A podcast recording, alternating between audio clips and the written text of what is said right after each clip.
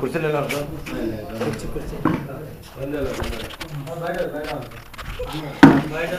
లేవండి సార్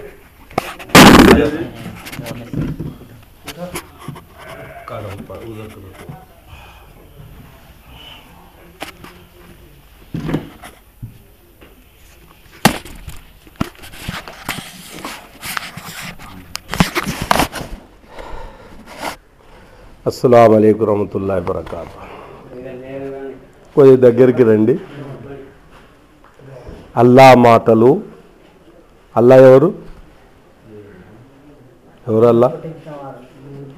యావత్ ప్రపంచాన్ని సృష్టించినటువంటి సృష్టికర్త. కదా? మరి వారి మాటలు ఎలా వినాలి? భయంతో వినాలనా? లేకపోతే గోడలకు అనుకొని పనుకొని నిలుగుతూ నిక్కుతూ వినాలనా? చూడండి. ఆఫ్టర్ ఆల్ ఒక టీవీలో ఏదన్నా వచ్చిందంటే కళ్ళు నిక్కబడుచుకొని చూస్తుంటారు. కదా? మరి యావత్ ప్రపంచాన్ని సృష్టించినటువంటి సృష్టికర్త. ఆయన యొక్క మాటలు వినాలంటే విధేయము వినయము చాలా గొప్ప అవసరం. ఎప్పుడైతే ఇటువంటి వినయము విధేయతలతో వింటామో అప్పుడు అమలు చేయడం కూడా చాలా సులభం. అమలు చేయడం కూడా సరే ఎప్పుడైతే అమలు చేసినామో దానిని ఇతరుల వరకు కూడా చెప్పడము సాధ్యం. కదా ఇంకొక మాట. ఒక ఆయన కొలాయి దగ్గర పోయినాడు బిందె తీసుకొని. కొలాయికి చక్కగా పెట్టాలా పక్కకు పెట్టాలా? పక్కన పెట్టినాడు కొలాయి ఇచ్చినాడు నిండుతుంది అది? ఖయామత్ వరకు నిండదు. ఖయామత్ వరకు నిండదు. అదే రకంగా ఎవరైతే పుస్తక పఠనం చేస్తున్నారో పుస్తకము పఠనము చేసే వారికి వెళ్ళే దృష్టిని కరెక్ట్గా పెట్టాలా? ఇక్కడ ఏమంటున్నారంటే వినడము చెవులతోటి అనుకుంటున్నారు కానీ వాస్తవంగా కళ్ళతోటి వినాల? దేంతో వినాలా? కళ్ళతోటి వినాల.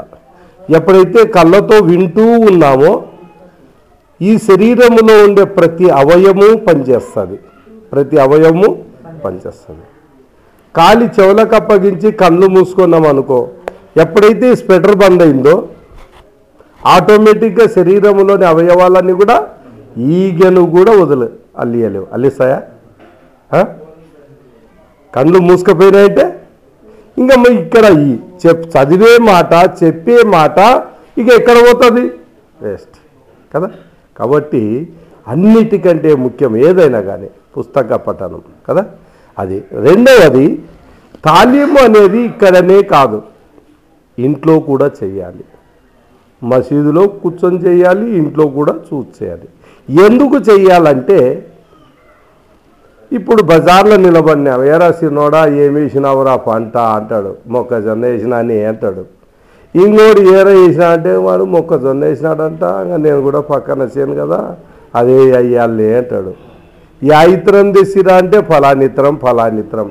ఆడ మాటల యొక్క ముజాకిర అంటే చర్చ జరిగింది.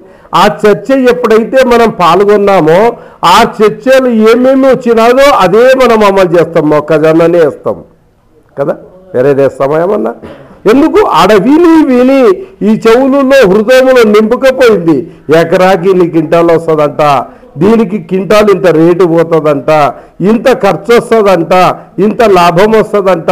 దీని చర్చ ఎక్కువ ఎప్పుడైతే వస్తుందో దాన్ని అమలు చేయడము చాలా సులభం అవుతుంది అందుకే ఈరోజు మానవునికి ప్రాపంచికం యొక్క చర్చ ఎక్కువ ఉంది కాబట్టి మానవుడు లేచినప్పటి నుంచి రాత్రి నిద్రపోయేంత వరకు అదే రకంగా మానవునికి తెలివి వచ్చినప్పటి నుంచి మరణాంతరం వరకు కూడా ఈ ప్రపంచం యొక్క చర్చనే చేస్తున్నాడు ప్రపంచ ప్రపంచపు పనులు చేస్తూనే పోతున్నాడు కదా? అదే రకంగా ఎక్కువ భాగము మనము తాలీములో మసీదులో ఎప్పుడైతే కూర్చొని విన్నామో ఇంట్లో కూడా ఒక మహా అంటే ఒక నూట యాభై రెండు వందలు అవుతుంది పుస్తకం ముంతక బదీస్ అని కదా? మరి తీసుకొని వచ్చి రోజు పుస్తకం మొత్తము కాదు రెండు అదీసులు చదువు. ఇంట్లో అందరిని కూర్చోబెట్టుకొని చదువు. దాంట్లో ఈ దీని మీద చర్చ ఎవరెవరు ఏం చేసినారు ఎట్లా చేసినారు అనే దానికి మన మనసులో కూర్చుంటుంది కాబట్టి మనము దీన్ని ఎక్కువ చేయాలి. చేద్దామా ఇన్షాల్లా?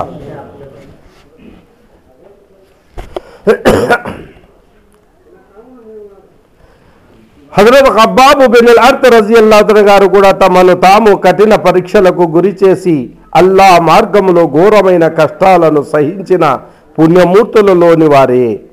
ప్రారంభములోనే ఐదారు మంది తర్వాత ఇస్లాము స్వీకరించారు. కనుక దీర్ఘకాలము కష్టాలను భరించవలసి వచ్చింది. లోహపు కవచము వారికి ధరింపచేసి మండు టెండతలో వారిని పడవేసి పడవేసేవారు. ఆ ఎండ మరియు వేడి మూలముగా చెమటలు పట్టిపోయేవారు. చాలాసార్లు వేడెక్కిన ఇసుకపై వారిని వెళ్ళకిలా పడుకోబెట్టి బాధించేవారు. చివరికి వేడికి వారి నడుముకున్న మాంసపు కండ కరిగి కింద పడిపోయింది.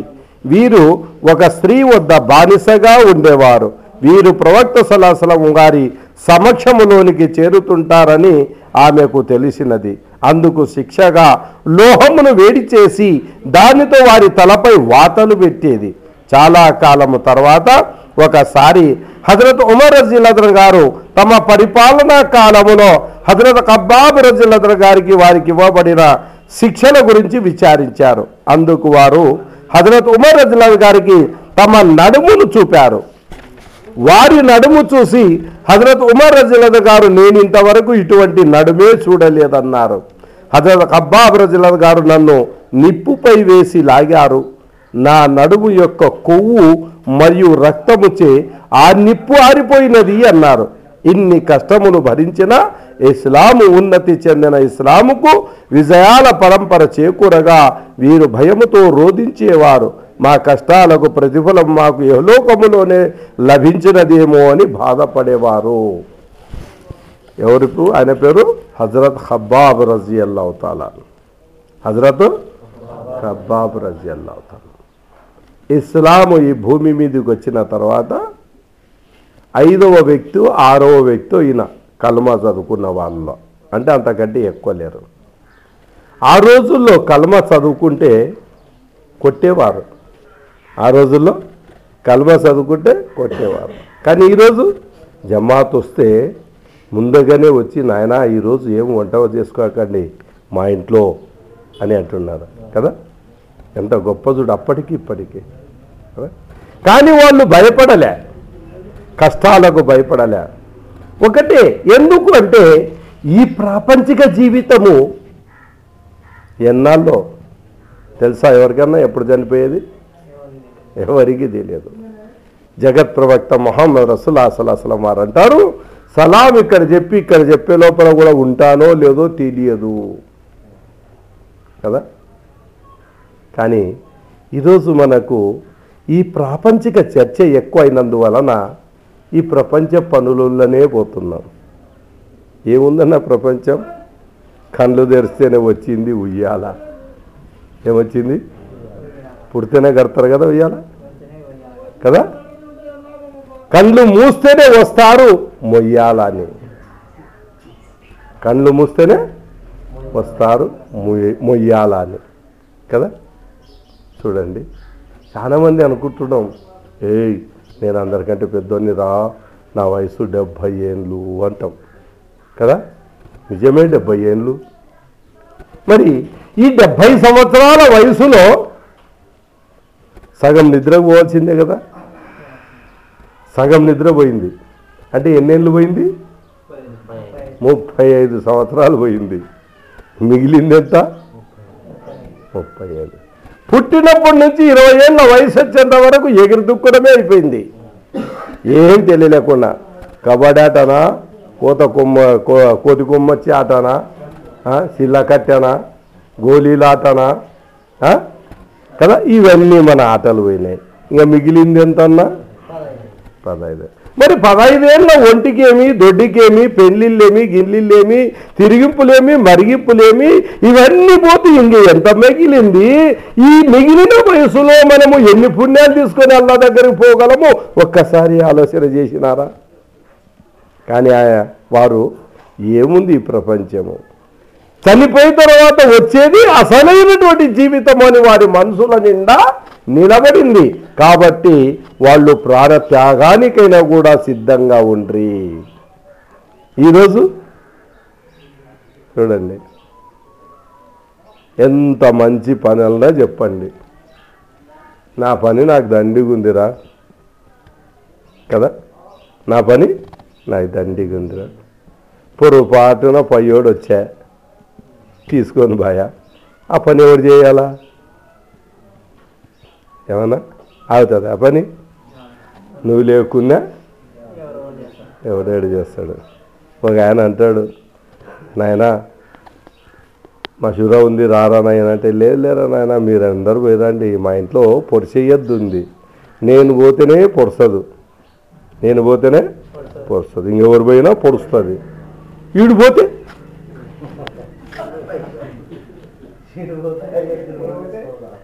కదా? ఆలోచన చేయాలి కదా? చెప్పడం చాలా సులభం. చెప్పడం చాలా సులభం. చూడండి హజరత్ హబ్బాబు బిన్ లాత్ రజీ తాలను ఐదో వ్యక్తి ఆరో వ్యక్తి కలమ చదువుకున్నాడు. కదా? అయినా కట్టిన పరీక్షలకు కూడా చేసినారు. ఆడామె కింద గులాం. ఆడామె కింద గులాం. ఇనుప కవచాలను తొడిగించేవారు మనము ఎండాకాలం వచ్చిందంటేనే ఏం చేస్తావనా కద్దరు బట్ట లే. కద్దరు బట్ట అంట గాలి తలగాలరా చెమట గింత పోయదు. కదా? కొంచెం మందం బట్ట కూడా తొడగం. కదా? వానాకాలం వచ్చిందంటే అయిపోయా. మళ్ళా చలికాలం వచ్చిందంటే స్వెటర్. కదా? ఇవన్నీ వేస్తున్నాం. ప్రాణాన్ని రక్షించుకోగలమా? ఎండాకాలం వస్తే కద్దరు బట్ట. వానాకాలం వస్తే అది ఏంటంటారు దాన్ని? రెయిన్ కోటు చలికాలం వస్తే స్వెటరు. మరి ఇవన్నీ వేసి ప్రాణాన్ని రక్షించుకోగలమా? కదా? అన్నిటికంటే ముఖ్యమైనది ఈ ప్రాణాన్ని రక్షించుకోవాల్సినటువంటి స్థలము ఇంకొకటి ఉంది. అది మరణించిన తర్వాత గుంతలోన రక్షించుకోవాలి. అక్కడ నుంచి పులిసురాతు వంతెన మీద రక్షించుకోవాలి. అక్కడ నుంచి ఖయామత్ రోజున ఏమి చెట్టు ఉండదు చామ ఉండదు. సూర్యుడు ఈరోజు ఆడ ఉంటేనే ఎంత కో ఎంత ఉడకబోతుందిరా కరెంటు పోయితే కరెంటోని తిడుతున్నాం వాళ్ళని తిడుతున్నాం. మరి ఆ సూర్యుడు ఇట్లా చెయ్యి ఎత్తుతేనే అందుతాడు. ఆ స్థాయికి కిందికి వచ్చినప్పుడు ఆ రోజు ఈ శరీరాన్ని ఈ ప్రాణాన్ని రక్షించుకోవాల్సినటువంటి అవసరం ఉంది. తర్వాత నరకాగ్ని నుంచి కూడా రక్షించుకోవాల్సినటువంటి అవసరం ఉంది. మనం ఇక్కడేం చేస్తున్నాం? ఎండాకాలం వస్తే ఈ గుడ్డ వానాకాలం వస్తే ఆ గుడ్డ చలికాలం వస్తే ఈ గుడ్డ. కానీ ఎన్ని అవతారాలు ఎత్తినా పొయ్యేది ఏదో ఖచ్చితంగా పోతుంది. ఏంది పోతుంది? ప్రాణం పోతుంది. కదా? చూడు వారు ఎక్కడ? ఇనుప కవచాలను తొడిగించి అందులో ఆ ఎడారి ప్రాంతం అది. ఎండ ఎక్కువ. ఇసుక మీద మనం నర్సలేం ఇసుక మీద మనం నర్సలేం ఈ అంద్రిగడ్డ పక్కన పల్లెలన్నీ ఇంతకుముందు బ్రిడ్జీలు లేకుండే. ఎందుకంటే నాది కూడా లక్ష్మీపురమే.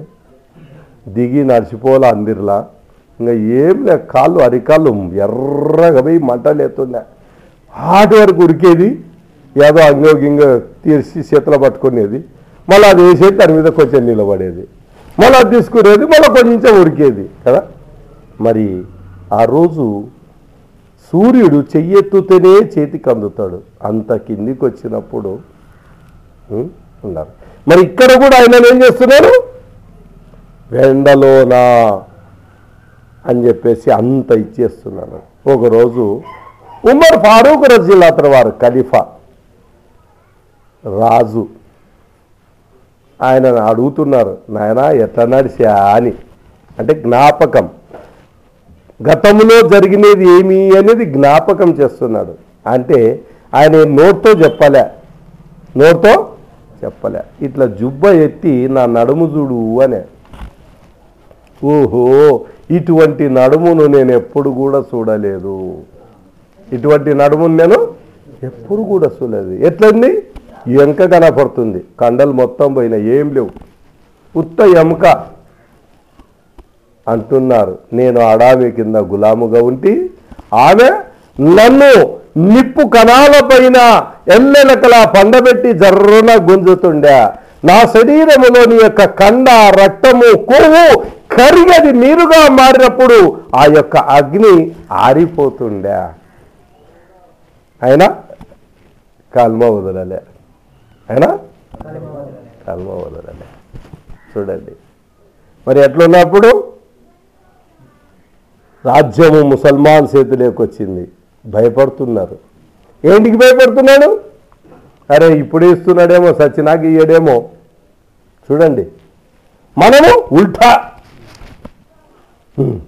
నేను పోతున్నాను అన్న నమాజ్కు అబ్బా నాకు తెలిసినప్పటి నుంచి నేను పోతూనే ఉండా. అదిగో వాడు చూడరా నమాజ్కు రాడు శుక్రవారం నాడు రంజాన్కు రాడు బక్రీద్కు రాడు ఇచ్చి చిచ్చి చంపుతున్నాడు మాడిల మీద మాడిలు మాడిల మీద మాడిలు.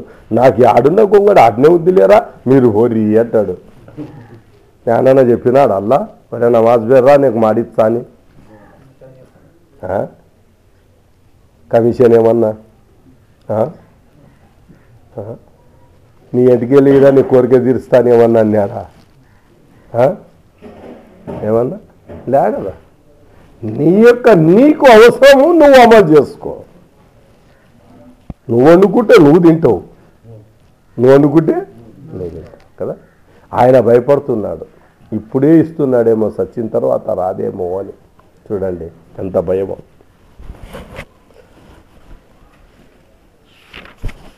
హజరత్ అబ్బాబ్ రజులత గారు ఇలా తెలిపారు. ప్రవక్త సలాసలం గారు ఒకసారి తమ అలవాటుకు భిన్నముగా చాలా దీర్ఘమైన నమాజును ఆచరించారు. సహచరులు ప్రవక్త సలాసలం వారిని దానిని గురించి విచారించగా ప్రవక్త సలాసలం వారు ఇది కుతూహలము మరియు భీతి నిండిన నమాజు. నేను ఈ నమాజులు అల్లావుతాలను మూడు దువాలు వేడాను. వాటిలో రెండు సమ్మతింపబడినవి ఒకటి నిరాకరింపబడినది. నేను నా మొత్తము ఉమ్మతు కరువు కాటకమూలములుగా తుడిచిపెట్టుకుపోకూడదని దువా చేశాను. ఇది సమ్మతింపబడినది. రెండవది వారిని సమూలముగా నాశనం చేసే శత్రువెవరు వారిపై పడకూడదని వేడి తిని ఇది కూడా అంగీకరింపబడినది. మూడవది ముస్లిములు పరస్పరము పోట్లాడుకోరాదని వేడి తిని అది అంగీకరించబడలేదు.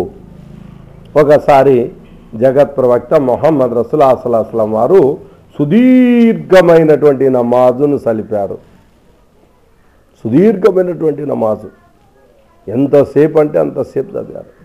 కొంచెం మన పెద్ద సూర్యవస్థన ఏంద్ర ఇది? అయిపోతుంది బస్ ఇటు అవుతుందా మనకు? ఇక్కడ ఉంటే కదా? చాలా కష్టమైందన్న మనకు. నమాజ్ అంటే పెద్ద కష్టమైంది. ఎంత కష్టం తెలుసా? పెద్ద కష్టం.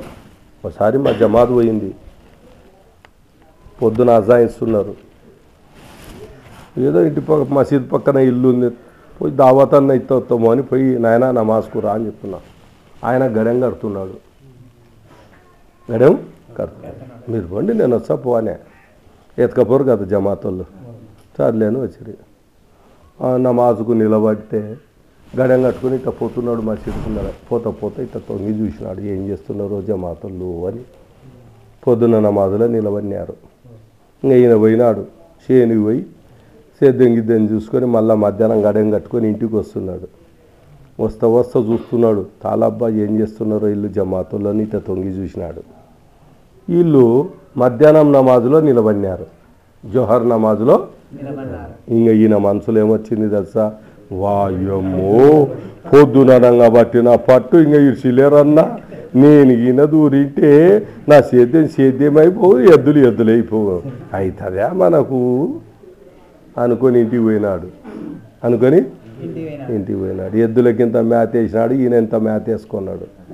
మేత వేసుకున్నాడు అనాలా బువ్వ తిన్నాడు అనాలా ఏమనాలనా? మేతనే అనాలా. ఏమనాలా? ఎందుకు అంటే ఒక పెద్ద ఆయన ఒక పెద్ద ఆయన పటకా గీటక కట్టుకొని జబర్దస్త్ బుజురుగు చూస్తేనే భయం అనిపిస్తుంది. ఎందుకంటే అల్లా భయము ఆయన చూస్తేనే వస్తుందన్నమాట. చూసి ఆయన ఏం చేసినాడు? బంకు దగ్గర పోయినాడు. పీ పాన్బిడ ఉంది అన్నాడు. ఉంది నాయన అని చెప్పేసి పాపం లేచి సలాం పెట్టి మంచిగా ఆకులు మంచివి ఏరి ఏరి బాగా తయారు చేసి పాన్బిడ ఇచ్చినాడు. ఇంకా ఈయన డబ్బులు ఇవ్వాలి కదా? డబ్బులు తీసి ఇస్తుంటే లేలే హజరత్ దువాజే నా కోసం అని. ఏమన్నా హజరత్ ఏమనే తెలుసా?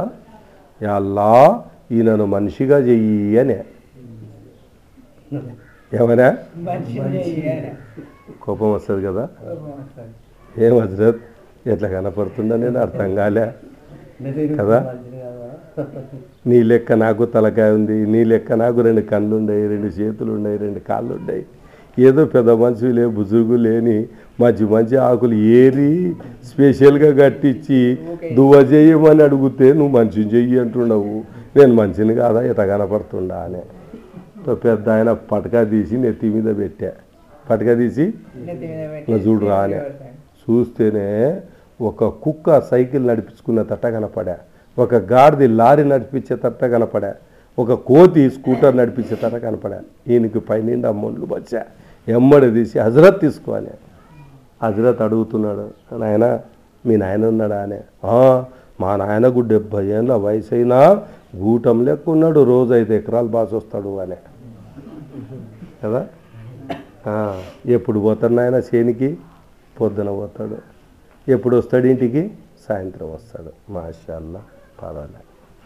తర్వాత మీ అన్నలు మేము నలుగురము అన్నదమ్ములము అనే. పెద్దోడు పెద్దోడు పెద్ద నౌకరి. ఎప్పుడు పోతాడు? పొద్దున పోతాడు. ఎప్పుడు వస్తాడు సాయంత్రం వస్తాడు.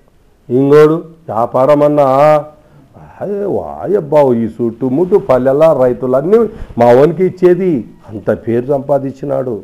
ఎప్పుడు పోతాడు పొద్దున పోతాడు. ఎప్పుడు వస్తాడు. మరి నువ్వు కూడా పొద్దున వస్తేవి? కదా?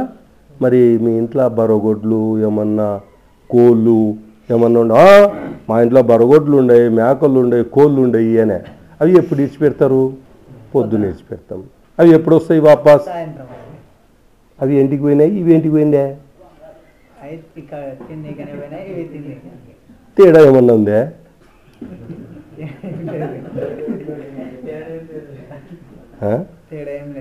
మళ్ళీ మన మనసులో ఏమైనా? అల్లా హిఫాదత్ అల్లా. అల్లా హిఫాదత్ అల్లా. చాలా మంది ఆలోచన చేయాలి. కదా? అవి కూడా తిన్నికవే మనం కూడా తిన్నికి పోతుంది తేడా కదా? చచ్చిన తర్వాత అడుగుతాడు. ఏ ఏం చేసేస్తారా వాళ్ళ మా నాయన నాకు ఒక్కరికి ఇచ్చిపెట్టిపోయిందా నేను ఐదు మందికి పెట్టి వచ్చిన ఆటాడు తిక్కరా అలా నీ ఇంటి ముందర కుక్క ఇరవై ఇచ్చి పెట్టి కదా రాడా తేడా ఉంది ఏమన్నా? వాళ్ళ మా నాయన స్థలం కూడా పెట్టాలా నేను ఇల్లు కట్టించొచ్చిన. అది తిక్కనాయలా పిట్టలు నది ఒడ్డున చిటారు కొమ్మున ఎటువంటి గూళ్ళు కట్టుకొని పోయినాయి? ఇంజనీర్ కూడా పనికిరాడు కదా? మరి ఏమైనా తేడానా? అందుకే ఈయనకి ఏమనాలా? మేతనే అనాలా కదా? ఎవరి జీవితంలో అయితే నమాజ్ అలవాటు లేదో వాళ్ళని ఏమనాలా? మేతనే అనాలా. అల్లా హిఫాదత్ ఫర్మా. మళ్ళా కోప్పడారు నాయనో ఏదో హక్కు మాట ఇది. కదా? చూడండి. వేసుకునే మేత కొంచెం అడ్డం పడా. కొంచెం? ఇంకా సాయంత్రం అయితే వెయ్యాల ఎందుకు? బజార్ గడ్డ పీక్తుంటుంది. ఇంకా వాడు రాలే ఇంకా పోలే. వాడు వచ్చిట్టాడు ఏమిటో గప్పాలు కొట్టని ఇంకా బజారుకు పోవాలా? కదా? ఇంకా లేచి చిన్నగా వస్తున్నాడు. వస్తా వస్తే ఇట్లా చూసా అస్సర్ నమాజ్లో నిలబడినారు. అస్సర్ నమాజ్లో అయ్యి అమ్మ ఇది చాలా పెద్ద పట్టి అన్న. ఇంత బలం మాకు ఆడవుతుంది పొద్దునంగా పట్టిన పట్టు ఇంకా ఈ సిలేరు రాలే. సాయంత్రం అంతా గప్పాలు కొట్టే బజార్లో. కదా? పొద్దు ఇంటికి పోవాలి? లేకపోతే పొరక పట్టుకుంటారేమో కష్టం. కదా? చిన్నగా లేచి ఇంటికి వస్తున్నాడు. పోతా పోతే ఇట్లా తొంగి చూసా. మగ్రీబ్ నమాజులో నిలబడినాడు మగ్రీబ్ నమాజులో? ఓ చాలా పెద్ద పట్టే పెద్ద ఆసాంలో వచ్చినట్టుందన్న ఊరికి అనుకుంటా పా.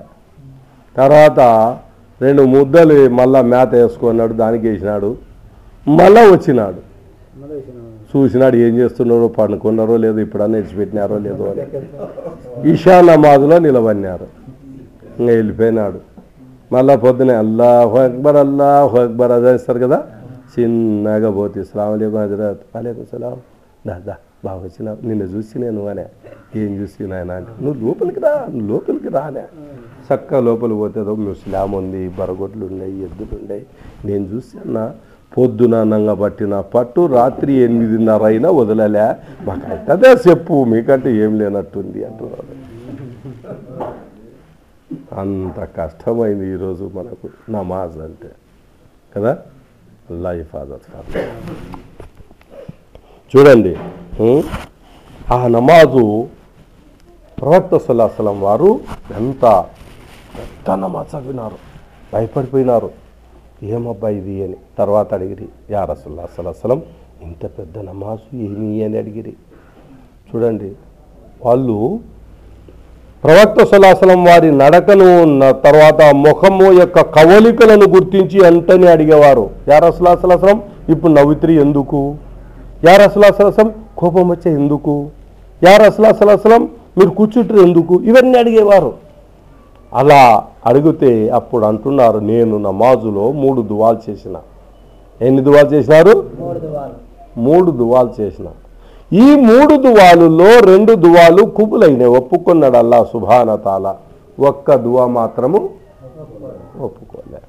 మొట్టమొదటిది వాళ్ళ ఈ ప్రపంచములో కలమ చదువుకున్నటువంటి ముసల్మాను సోదరుడు ఎవరైతే కలమ యొక్క జీవితాన్ని కోరుకొని ఆచరిస్తున్నాడో అటువంటి వ్యక్తి ఈ ప్రపంచంలో ఎన్ని వందల సంవత్సరాలు కరువు వచ్చినా కూడా తిండికి లేక చావకూడదు అని దువా చేశారు. ఎప్పుడన్నా ఎడన్నా ఇన్నారా? సాహెబులు అన్నం లేక చచ్చిపోయినారు అని? ఒక గింజ యొక్క విలువ యాభై వేల రూపాయలైన అల్లా సుభాన ఈ ముసల్మాన్ సోదరుకు కడుపు నిండా నింపగలడు. కదా? ఎందుకు? ప్రవక్త సులాసలం వారి దువా కూపులైంది. వారి దువా కూపులైంది. కాబట్టి దీని గురించి ఆహారాన్ని గురించి ఆలోచన చేయాల్సిన అవసరం లేదు. రెండవ దువా. ఈ ప్రపంచములో ముసల్మాన్ సోదరులను సమూలంగా సర్వనాశనం చేయకూడదు. కాదు.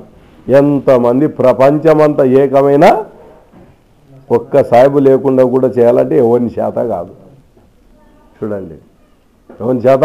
కాదు ప్రవక్త సలాసలం వారి దువా అటువంటిది. అదే రకంగా వారి యొక్క సున్నతు పద్ధతి కూడా అటువంటిదే. ఉత్తరప్రదేశ్లో ఒక ఊర్లో సాహెబులు తక్కువ ఉన్నారు చాలామంది అనుకున్నారు ఇంకా ఈ నాయనలను ఊర్లో ఇడిచిపెట్టి ఉండకూడదు వీళ్ళను అని ప్లాన్ వేసుకున్నారు. అది మౌలానాకు దొరి తెలిసింది. మౌలానాకు తెలిసి దేవబంద్ అని మద్రసా ఉంది. ఆడికి పోయారు. ఇలా జరుగుతుంది ఏం చేయాలంటే వాళ్ళు ఒకటే మాట చెప్పారు. ఏమి అవసరం లేదు. కట్టె పట్టుకోవాల్సిన అవసరం లేదు భయపడాల్సిన అవసరం లేదు. పోతో పోత టోపీలు కొనుక్కొని పోన్నారు. ఆ వాళ్ళే కొనిచ్చినారు. టోపీలు? వాళ్ళే కొనిచ్చినారు. ఇవి తీసుకుపోయి మీ ఊర్లో ముసల్మాన్ సోదరులు ఎంతమంది ఉన్నారో అందరికీ తల మీద పెట్టు అన్నారు. సరే అని రాత్రి ఇల్లు ఇల్లు తిరిగినాడు. మగపిల్లలు మగవాళ్ళు ఎంతమంది ఉన్నారో అందరికీ టోపీలు ఇచ్చినాడు. నాయన పొద్దున లేచిన తర్వాత టోపీ లేకుండా బయటికి రాకండి. టోపీ పెట్టుకునే బయటికి రండి. చూడండి మీకు అని చెప్పేసి సందా ఇచ్చినాడు. మామూలుగా అయిపోయింది. కానీ ఎప్పుడు ఊర్లో టోపీలు ఏడ కనపడలే. ఈరోజు ఏమైంది? ఏడ చూసినా టోపీలు కనపడుతుండే. ఏడ చూసినా? జనాలలో హృదయంలో ఏమనిపించింది తెలుసా? అరే ఇది ఏదో తెలుసుకొని ఆ ఊరు నుంచి వేరే వాళ్ళు వచ్చినట్టుందిరా ఊర్లోకి. కదా? చూడండి ఎటువంటిది? కానీ ప్రవక్త సలాసలం వారి సున్నత పద్ధతి. దాని వలన ఎదుటి వ్యక్తి మీద అల్లా సుభానతాల భయం అనేది వేస్తాడు. భయం అనేది కానీ ఈరోజు మనకు టోపీ పెట్టాలంటే సిగ్గుపడుతున్నాం గడ్డం పెట్టాలంటే కూడా సిగ్గుపడుతున్నాం. గడ్డ మిరుసురా అంటే ఏమంటారు తెలుసా? నీకు తెలియలేరా అబద్ధం చెప్పకూడదు. ఏ గడ్డ మిర్చకపోతే కూడా చెప్పొచ్చా? చాలామంది ఇంకొక ఆలోచన. మీషాలు పెద్ద పెద్దగా పెడతారు. బాగా ఆలోచన చేయండి. బాగా చూడండి. ఈ భూమి మీద జంతువులోకెల్లా గొప్ప జంతువు ఏది? సింహము. గవర్నమెంట్ బిరుదిచ్చింది దానికి. King of the forest. King of the దానికి గడ్డం ఉంటుందా? మిషం ఉంటుందా? గడ్డం ఉంటుంది. ఏముంది? కదా? ప్రతి మానవుడు ఇంట్లో ఉన్నటువంటి దాన్ని చూసి చీ చీ చీ అంటాడు. దేన్ని? బొద్దింక. జిట్ట. దాని గడ్డం ఉంటుందా? మిషం ఉంటుందా? చూడండి గడ్డం ఉన్నదానికి కింగ్ ఆఫ్ ది ఫారెస్ట్ కదా? ప్రపంచానికి రాజులకు రారాజు. ఎవరు? కదా? ప్రతి జీవి కూడా చీచి అనేది ఏది? బొద్దింక జిట్ట. ఏం డిఫరెంట్ అంటే దీనికి మీషం ఉంటుంది దానికి గడ్డ ఉంటుంది. అదే రకంగా మానవులకెళ్ళటువంటి శ్రేష్టమైనటువంటి జీవి మానవులకల్లా గొప్పతనము సింహాసనాన్ని అధిష్ఠించిన వాడు ఎవరు ముసల్మాన్ సోదరుడు. కదా? ఇది చాలా ఘోరంగా ఉన్నాం. ఒక ఆయన ఆయన ఎడన్నా పిల్లోడు ఉంటే చూడు అని. మా ఇంట్లో పాప ఉంది పిల్లోడు ఉంటే చూడు అంటే సర్లే బా అంటే నాలుగేళ్ళు జమాతులో పోయి వచ్చినాడు. నేను గడ్డ విడిచి ఇచ్చాడు కదా? పలానా చోట మంచి పొట్టగాడు ఉన్నాడు చూడన్న అంటే చెప్తే ఒరే పలానా చోట పాప ఉంది చూడరా అని పోయినాడు చూసి వచ్చినాడు. తర్వాత ఏరే అంటే లే గడ్డముందంట అందుకే వద్దంటున్నారు అని. చాలా పొరపాటు చేసినారే రా క్వార్టర్ బాటలు పట్టించి పంపాల్సింది ఏంటి? కదా? ఎంత నీచమైనటువంటి మాట అది. నిజమైనటువంటి మాట అనేది కదా? ఎంత నీట్గా గడ్డ ఉందంట వద్దులే. అంటే క్వార్టర్ బాటిల్ పట్టుకొచ్చే ఇస్తాడు. అలా ఫాదర్ సున్నతు పద్ధతి యొక్క విలువ మనకు తెలియదు. కదా? అదే రకంగా అల్లా జగత్ ప్రవక్త మొహమ్మద్ రసూల్ సలాహం వారు మూడు దువాలులో రెండు దువాలు కుబులైపోయినాయి.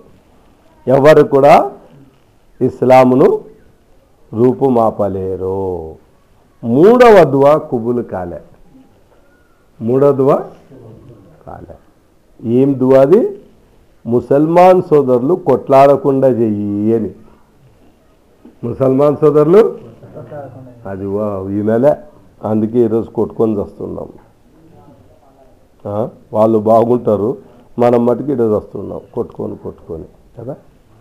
అందుకే ఇక్కడ ఏమంటున్నారు? ప్రవక్త సలాహస్లం వారు అందరికంటే బలవంతుడు! శక్తివంతుడు.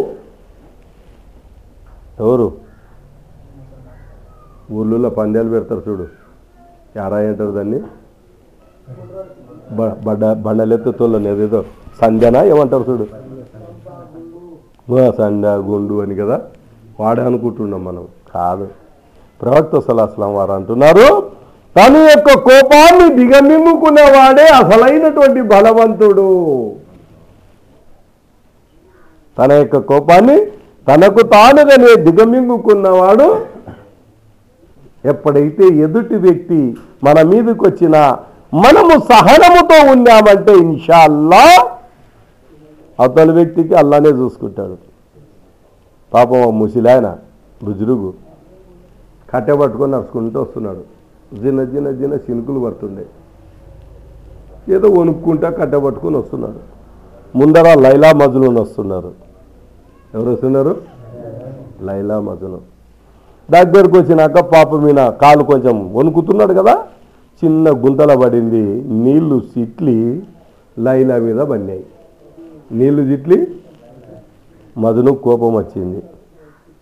కళ్ళు కనపడలేనా? ఇంత పౌడర్ గిడ్డలు కొట్టుకొని మధ్య బట్టలు వేసుకొని పోతుంటేను బురద వేసి అని పటిల్లని ఒకేటి కొట్టా. ఎవరికి? బుజురుక్కు ముసిలాయనకు ఈయన ఏమనాలే? ఏమనాలి ఆయన అడుగు వేసి తీసి ముందుకు వేసినాడో లేదో మధును కింద జారి కింద బోర్ల బొక్కల పడా. లైనా పరిగెత్తుకుంటూ వచ్చింది. హజరాత్ రక్షించు నా మొగ్గుని రక్షించు అంటే అమ్మా నీ మీద నీటు చుక్క పడితే నీ మధునుకు కోపం వచ్చింది.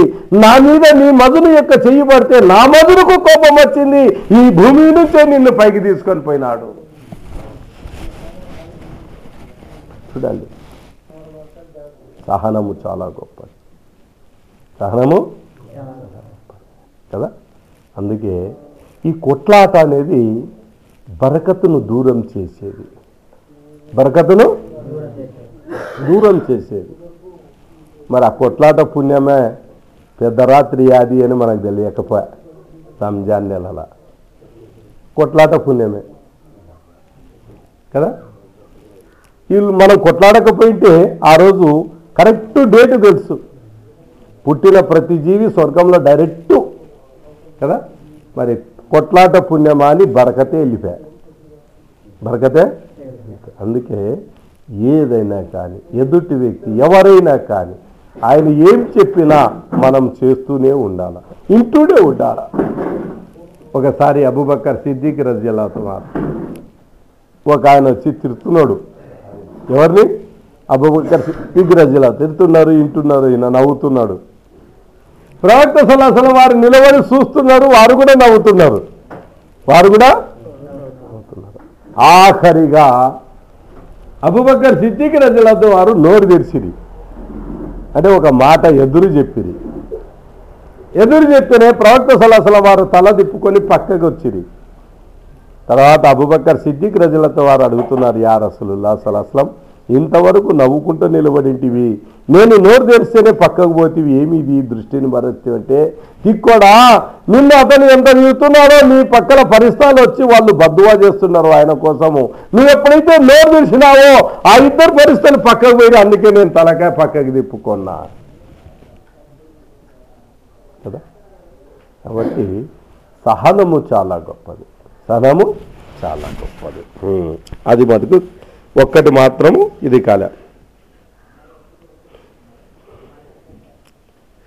హజరత్ ఖబ్బాబ్ రజులత గారి హిజ్రీ శకము ముప్పై ఏడవ సంవత్సరంలో మరణించారు. కుఫా నగరంలో మొట్టమొదట ఖననము చేయబడ్డ వారు. వీరే ఇస్లాంలో మొట్టమొదట కూఫా నగరంలో చనిపోయిన వ్యక్తి వారు ఎవరు? ఖబ్బాబ్ రజల్లా అవుతారు వారు రైట్. మషూరా కర్తీ हाँ? ఇది ఎత్తుటి ప్రదేశం ఉందా ఇక్కడ ఉంది